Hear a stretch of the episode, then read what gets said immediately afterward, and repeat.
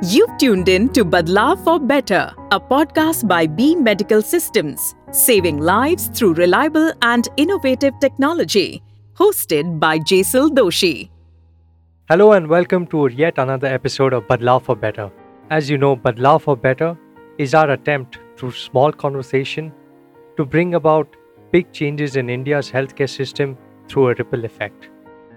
Today, it gives me great pride and honor to introduce Mr. C.K. Mishra. Mr. C.K. Mishra needs no introduction. With nearly four decades of public service, Mr. Mishra has served as an administrator, a policymaker, a public health strategist, holding a wide range of assignments in the fields of health, education, industry, and power, and reporting to the highest authority of our country. Mr. Mishra holds many, many hats. He was the additional secretary and mission director of National Health Mission before this. He's led multiple committees focused on eradicating COVID 19 and the fight against COVID 19. And he's, I would say, one of his biggest achievements is Mission Indradhanush. Much before COVID, he realized the importance of vaccination and the child immunization program in India that he spearheaded. Mr. Mishra, it gives me great pleasure to welcome you here. Thank you so much, sir, for joining us. Thank you. Thank you for having me over. We spoke about your career in the Indian Administrative Services, which has been incredibly illustrious. You've held position of secretary in three ministries. Tell us a little bit about this journey. Maybe starting off from the beginning, what motivated you to join the, the services? You know, that's a question people often ask all those who got into the service. And very often a straight answer is that I wanted to serve the people, I wanted to do several things for the country. All that is absolutely right. Let's get practical for a while. When you are 20, 21 years of age and you're looking at a career ahead, you weigh your options. In the early 80s, when I was weighing the option, by far this was the best choice. So, to be very honest, I went for the best choice. And with that choice came the responsibility of being with the people, serving them. But one very, very important thing that always kept me occupied in this journey was that you can be the change maker. And it's not necessary that you succeed always. But if you succeed, the sweetness of that success really propels you to go ahead and do another good work.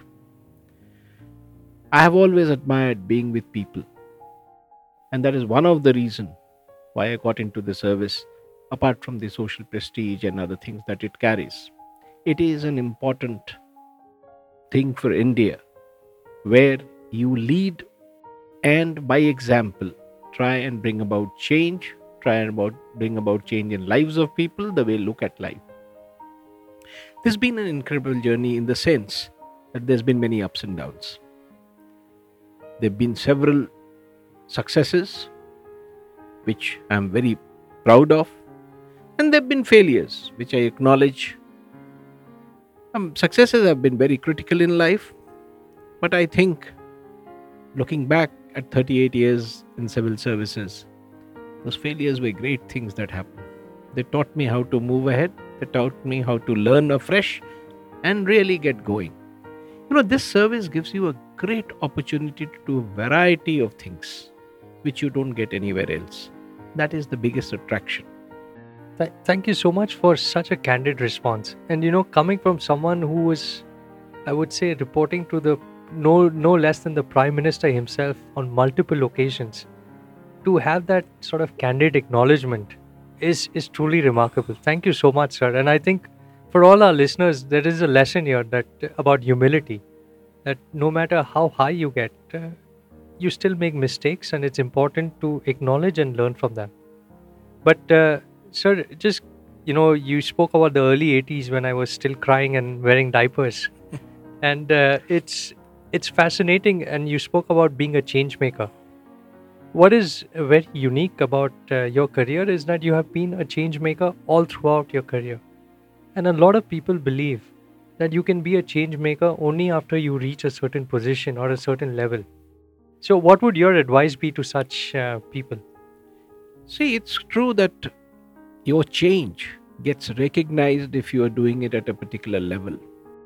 But the fact that you can change doesn't need a level. Fantastic. You do it at a very basic level, not many people will talk about it. If that satisfies you, which it should, feel happy. But if you move ahead to higher levels, you have to be that much more careful about the change that you're bringing about. Because that change must influence people's life in a very positive way. So I, I think it's not about levels, it's not about uh, the status, it's not about the stature. You can bring about change anytime, provided you believe in it. But you know, in a way, you've captured the essence of this podcast, which is really through small conversations, through conversations that may finally not lead anywhere, but really our attempt is to create that ripple effect that gets people to think, to to listen to these uh, experts such as you, and to really bring about change even at a small, at an individual level, because we tru- truly believe that this is where real change comes from. Absolutely. If uh, you cannot bring about an individual change, I don't think you're suited for bringing about social change. Absolutely. That could not be better said than that. And in your 38 years of service, it's a difficult question because I'm, I'm going to ask you to single out one or at the maximum two achievements that make you the proudest looking back at 38 years. Now, that's a tough one. Uh, but let me try. You know, if I am to single out two achievements, one, I would say the health sector. Both as mission director and secretary at the Government of India level, as well as secretary at the state level, I think I was able to influence change in the existing systems. Brought about new thinking, brought about a fresh wave, helped bring down the MMR, IMR, and all those things. That is one thing that I would single out as my achievement. The other thing, which is in hindsight, I'm saying, something that I didn't really think while I was in service was the policy making ability. You know, I was surprised myself when I was reading what I have done through my service that I wrote at least five national and subnational policies. Wow. The health policy, the draft forest policy, the industry policy of Bihar. So you feel good about it because you are actually contributing a lot. Individual instances are instant success and they really make you feel elated. But it is these that live down the lane. Even today, everybody talks about the 2017 health policy, for example.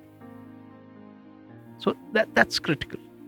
Absolutely. And and I think that health policy of 2017 was instrumental because we see many of the changes or, or proposals that were made back then are being implemented even today. And uh, it gives you immense sense of satisfaction. I'll give you another example. I wrote the National Cooling Action Plan, for example. It was only after we spoke to the industry and kind of implemented it, we were told that this was the first of its kind in the world. Wow. That gives you satisfaction, and you know this is not a short term thing, it will last. So, I always believe that any government servant, I mean, it could apply to others as well, but particularly in government, if you are in a position to influence long term policy, if you are in a position to create institutions for longer term, that's a better success than having a thumping result one year and not getting it three years later.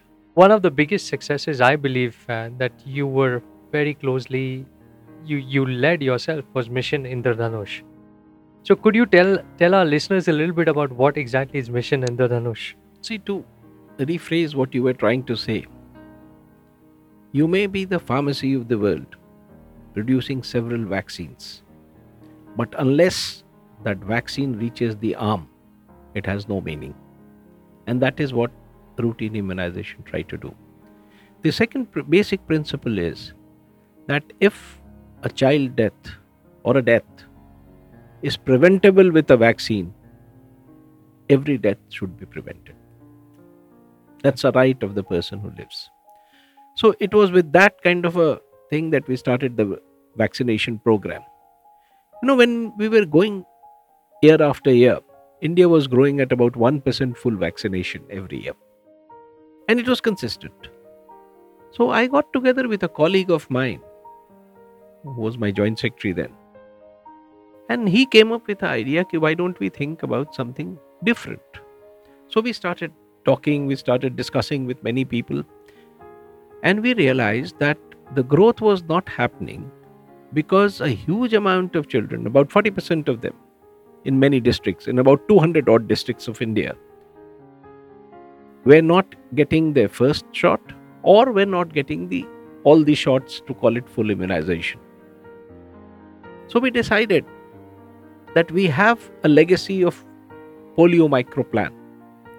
Let's use the microplan in a few districts and see if we can identify who that child is. And we started with this. It was a huge success. We were able to actually identify, and we came up with a number that X number of children today, between 0 to 5, are not fully vaccinated. Wow. And where they live. So that is how Mission Indradhanush happened. So then I conceptualized the whole thing as to how we'll reach them.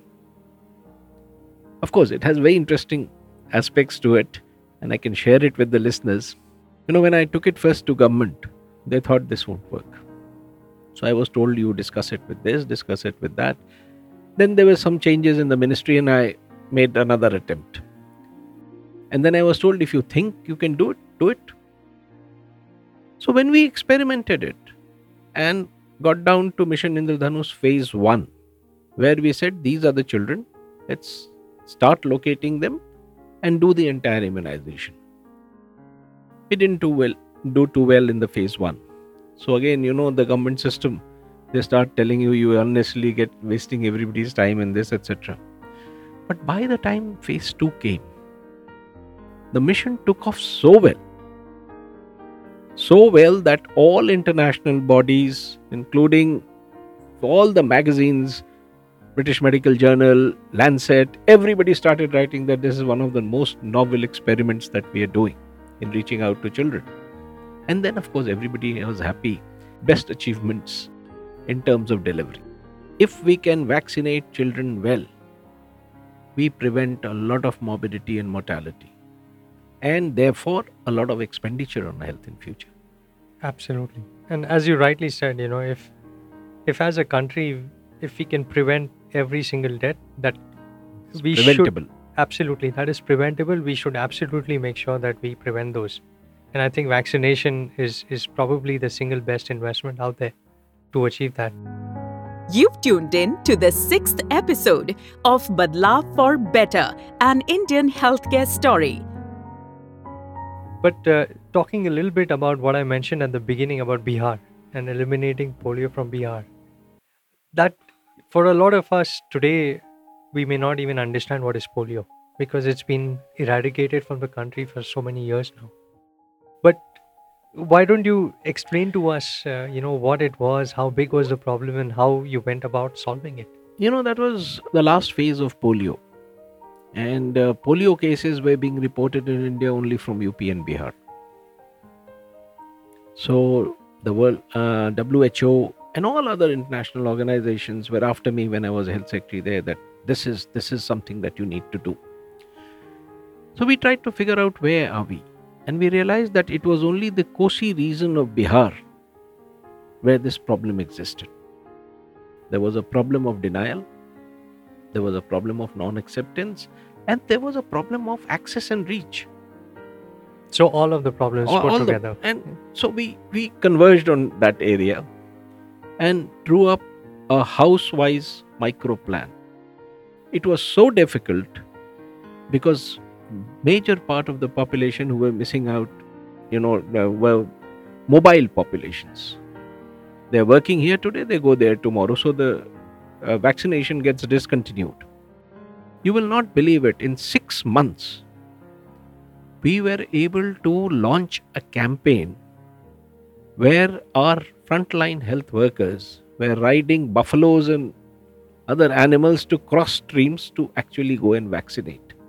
Every bus stop had a vaccination program, every train station had a vaccination program. And it was not the health department at Patna which was doing it. It were actually the frontline health workers of Kosi who took this cause. They said there's a lot of confusion. We spoke to all religious leaders and they made appeals continuously. And finally, six months after that, we realized that we had actually done it. And when India did it, there was this sense of numbness that I felt that I had some small part to play. gives you so much happiness. I, I cannot even fathom the happiness and the pride you would have, especially the way you described it. It seemed like it was a war, you know, to Oh, it was. you know, in a normal conventional war, you know the weapons. Here, you don't know the weapons. Yeah, exactly. And and when you describe it so vividly, you know, to do micro family planning, to know exactly in which house how many people are there, how many children are there. They're there today, tomorrow they are somewhere else. And then to send people on buffaloes, as you said. I mean, it's nothing short of uh, a heroic effort like a war. Hey, people responded like anything. And that was the core reason for success. Absolutely. And I think also, unlike a war where, you know, your enemy is real, it's very tangible. Something like polio is not so tangible, especially when there is a lack of awareness. Absolutely. I mean, only people who have suffered know it, others don't. So you have to make sure that that awareness is built in strongly into people's mind so that you create that acceptance. And another thing I'll tell you in a rural setting, even if one is not aware, but he sees a lot of activity on a particular thing, he gets excited and interested. And your job as an administrator is to capture that interest and put it into the system. Yeah. No, it's it's fascinating. I'm sure uh, on on behalf of the people of Kosi, I think uh, we're all very grateful to you and and and the team and the frontline workers who eventually made this happen. Oh, I'm gra- so grateful to them. Absolutely. I mean, I cannot imagine somebody sitting on a buffalo carrying vaccines and trying to track down each and every person in some of the most rural parts of the country. But, uh, you know, you spoke several times about maternal health, child health, you spoke about IMR and MMR. And, and so, where do you think today, as a country, we can do more for our mothers and children? See, we've come a long way. And from a completely dismal position where we were being criticized by the rest of the world, we've come to a reasonably respectable position. We're still losing a lot of mothers and a lot of kids. If you lose them because there is no option, you can't do anything. But you're losing them when you have an option, when you have a tool to save them. It's tragic. Absolutely. So, what we were really able to do, and one of the biggest reason that I always mention, and the drop in MMR IMR, is our consistent improvement on institutional delivery. Today, we are getting 90% people into institutions for delivery. So, A, the best possible care is being given, and B, we know how to track them till the end. Not just that, we are able to track all the kids who were born for vaccination. So, the entire MCH kit, so to say, is very, very critical to. You know, you can spend a lot of money on tertiary care. But if you ask me, and many people don't agree with me, if you ask me if the government has money, it should go into preventive promotive health we need to invest in primary health care. And what is the bulwark of primary health care?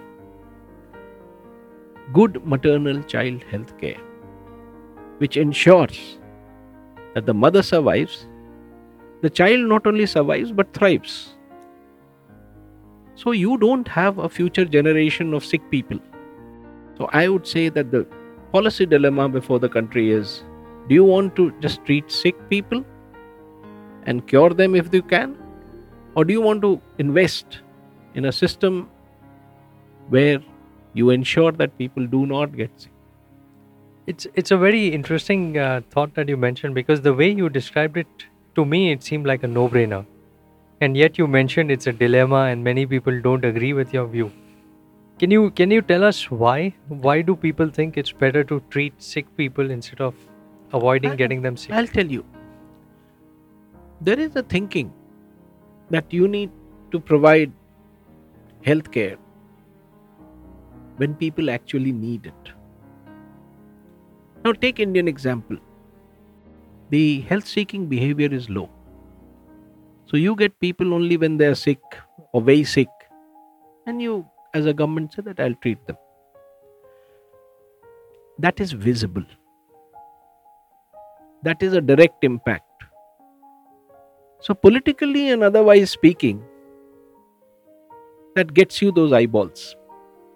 If you carry on a low grade maternal child health campaign where you ensure that there are three ANCs, where you ensure that Asha is going and giving the right pills, you ensure that the vitamin A supplement goes, you ensure that the delivery takes place in a good, you know, labor room, you ensure that hygiene is there, the nutrition is taken care of. These are not direct eyeball catching things.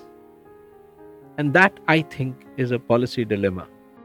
One of the biggest success, let me tell you, that the country has had in healthcare over the last three decades or four decades is the National Health Mission.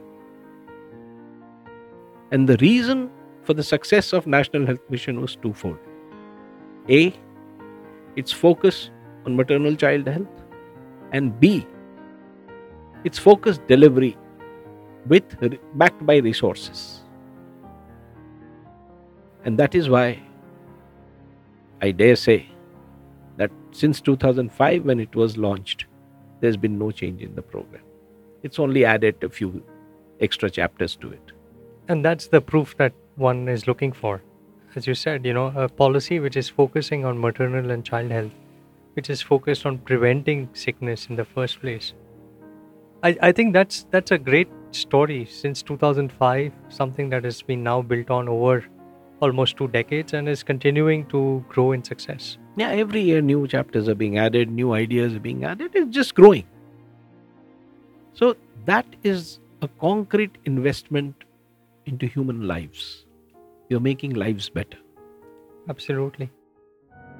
आप सुन रहे हैं बदलाव for better a podcast by B medical systems saving lives through reliable and innovative technology Jesal दोशी द्वारा hosted Coming back to your uh, the point you were making about the politics behind policy making, right, and the fact that uh, while a sound a policy may be very sound, it may not appeal directly to voters and therefore to politicians. Uh, in this specific context, do you think COVID has changed that? In that now people are saying, "Look, I need to get healthier." I hope it has. If COVID hasn't changed that, I don't know what will. Because this was a direct attack on your life. Absolutely. And nothing threatens people or policymakers more than losing lives. So this should have happened. The learnings from COVID need to be carried on. But if you look at the entire scenario, I hope and pray that the investment levels continue to be the same. Health is given central position. Health, the biggest problem is that it is not a central issue of political discourse in India. And unless it becomes a matter of political discourse, it will not get the central attention that it deserves. We talk about uh, a population dividend. What dividends? If you have an unhealthy young generation, you will not get any dividend out of it. So I think it's time that health became central to all conversations. No, it's uh, very important that you know health becomes the center of all conversations, the center of public discourse. And my hope, uh, personally, is that through conversations with experts like you, we can at least start getting health into the mainstream conversation.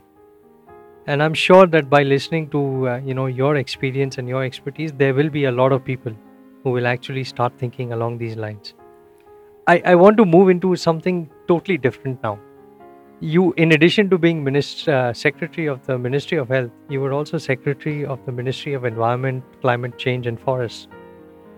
One of the very interesting topics at the intersection of both of these is one health and for a lot of our listeners it's probably not something they hear often can you can you tell us a little bit about one health and what it means Yeah, my, I'm so happy that I had both the challenging positions. I was part of it.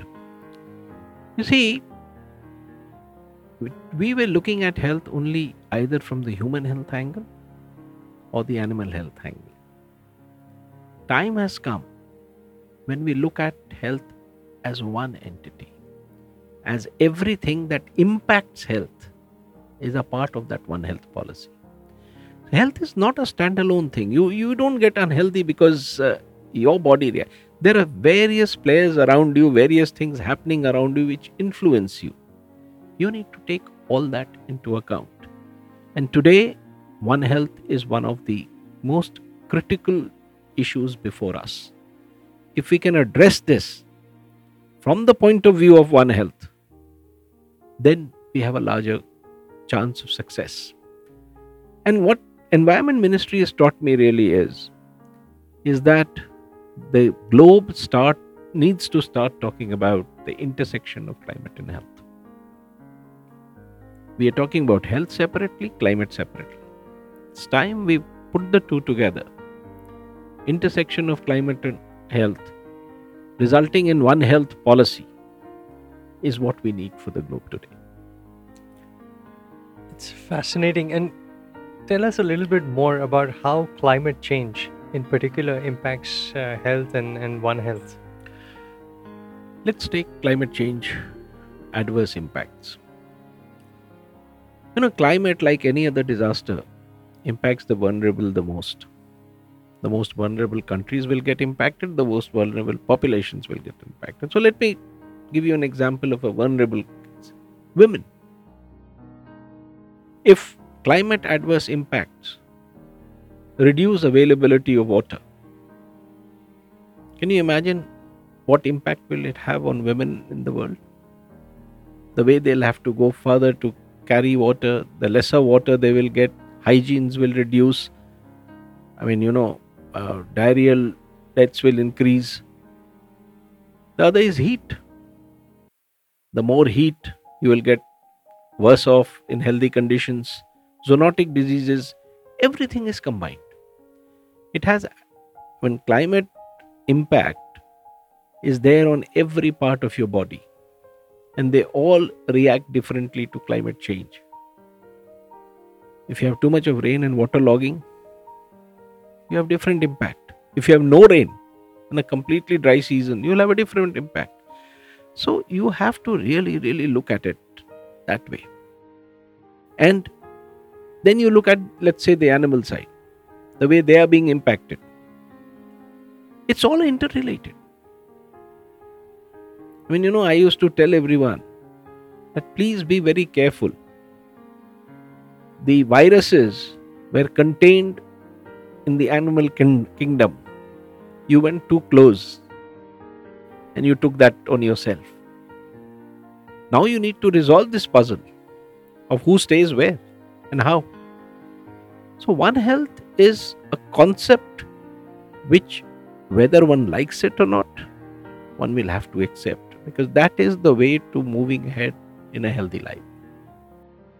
And you, you mentioned climate change, like all other disasters, impacts the vulnerable the most. We all today acknowledge the impact of climate change. We see it happening on a daily basis. And yet, I feel collectively as, as a world, we are not doing enough to address climate change. Uh, somewhere, do you believe because it impacts the vulnerable the most, that collectively uh, we are unable to take decisive action? My own belief is that the best action that the globe takes is when the voices that are heard are all around. Here are voices that are subdued because they're all vulnerable people. Small island nation, for example. So the world is cognizant of the problem, so they talk about it.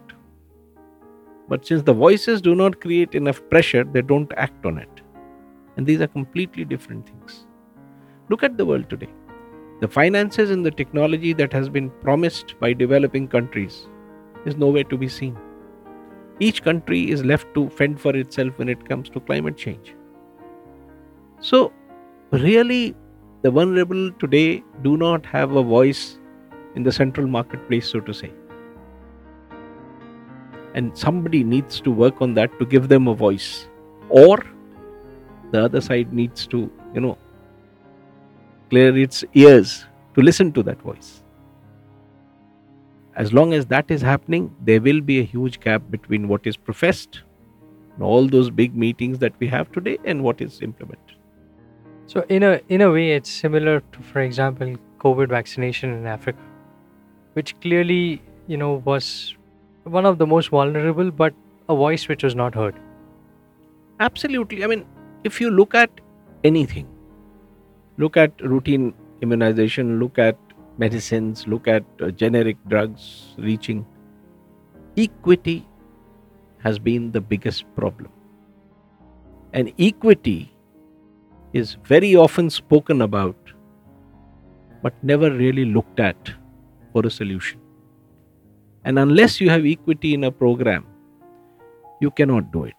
You know, it's a strange thing that some countries say that we'll be net zero by X period. Does it help the world because the country next to it is not net zero? So even that country which claims to be net zero is going to be adversely impacted. Right. So it has to be a cross. I mean, there are cliches saying nobody should be left behind, etc., etc., and all global conversations are surrounded by it. But I personally feel there is a lack of will to create that micro plan which will actually implement it. It's interesting. You're talking about a micro plan for climate change. That's not uh, something that would seem very intuitive at first, but I, I think you're spot on. When you talk about equity, I think one of the areas where India has done remarkably well on equity is COVID, in terms, especially in terms of vaccination, right? To ensure that no one is left behind. If you were to uh, sort of apply a similar lens to India's fight against climate change, how would you rank India? See, why just COVID? Even the routine immunization in India is a shining example of equity to the world. Absolutely. Let me narrate a story to you. It was, I think, 2010, if I'm not mistaken, 10 or 11. Mr. Bill Gates came to Bihar and said that I want to see some far flung areas, backward areas where immunization has or has not been done. And he, while we were flying in the chopper, the two of us were together, and he mentioned to me that, you know, I have heard that uh, certain populations do not get these doses. So we landed in a very far flung area, crossed the river on a boat which used to ferry sand. We sat on the sand and went to the other side. And will you believe it? Every house he went to, the children had been vaccinated. Wow. That is equity. And India has been a shining example of that. And we again proved it during COVID. But coming back to climate, the current discourse on climate change is to a great extent limited to energy transition. And energy transition is a slightly remote subject as far as the underprivileged and the marginalized are concerned. We are yet to draw plans for them. And I would think that that would really begin to happen when we have a district level plan for adaptation. Right. Mere mitigation plans are not going to help. We need to focus on adaptation in our rural areas so that the underprivileged who are not to be left behind are actually brought into the scene. And and do you think it's only a matter of time before that happens? Should happen. I see no reason why it will not happen. And to be very honest, in this entire fight in climate change space that is going on across the globe, India has been singularly ahead of others. This is one country which is doing really well. So there is no reason why it should not be looking at equity sooner than others do. No, it, it, I think it's a matter of great pride for us. And these are things that not all of us know, but it's it's fantastic hearing it from the person who's made it happen. Uh, Mr. Mishra, I, I would love to continue, but we are running short on time. So I would like to end with one question. Your uh, role model for millions of aspirants in our country who are applying, who would like to join the Indian Administrative Services. What would your advice be to those millions of young people out there? Very difficult to pontificate, you know. but I would say don't get into the service with an overcrowded, clogged mind. Go with an open mind. Make the best of every opportunity you get. And don't do things only because you're supposed to do it and being paid for it. Enjoy whatever you do. As long as you enjoy, you'll do a good job. Fantastic words coming from the man who's helped eradicate polio in India, who's helped fight COVID in India, who's helped India's fight against climate change. Uh, Mr. Mishra, thank you so much, sir, for your valuable time. This has indeed been a true honor for us. It was such a pleasure, such a pleasure. Thank you so much. Thank you. You were listening to Badlav for Better, an Indian healthcare story, a podcast by B Medical Systems, saving lives through reliable and innovative technology, hosted by Jaisal Doshi.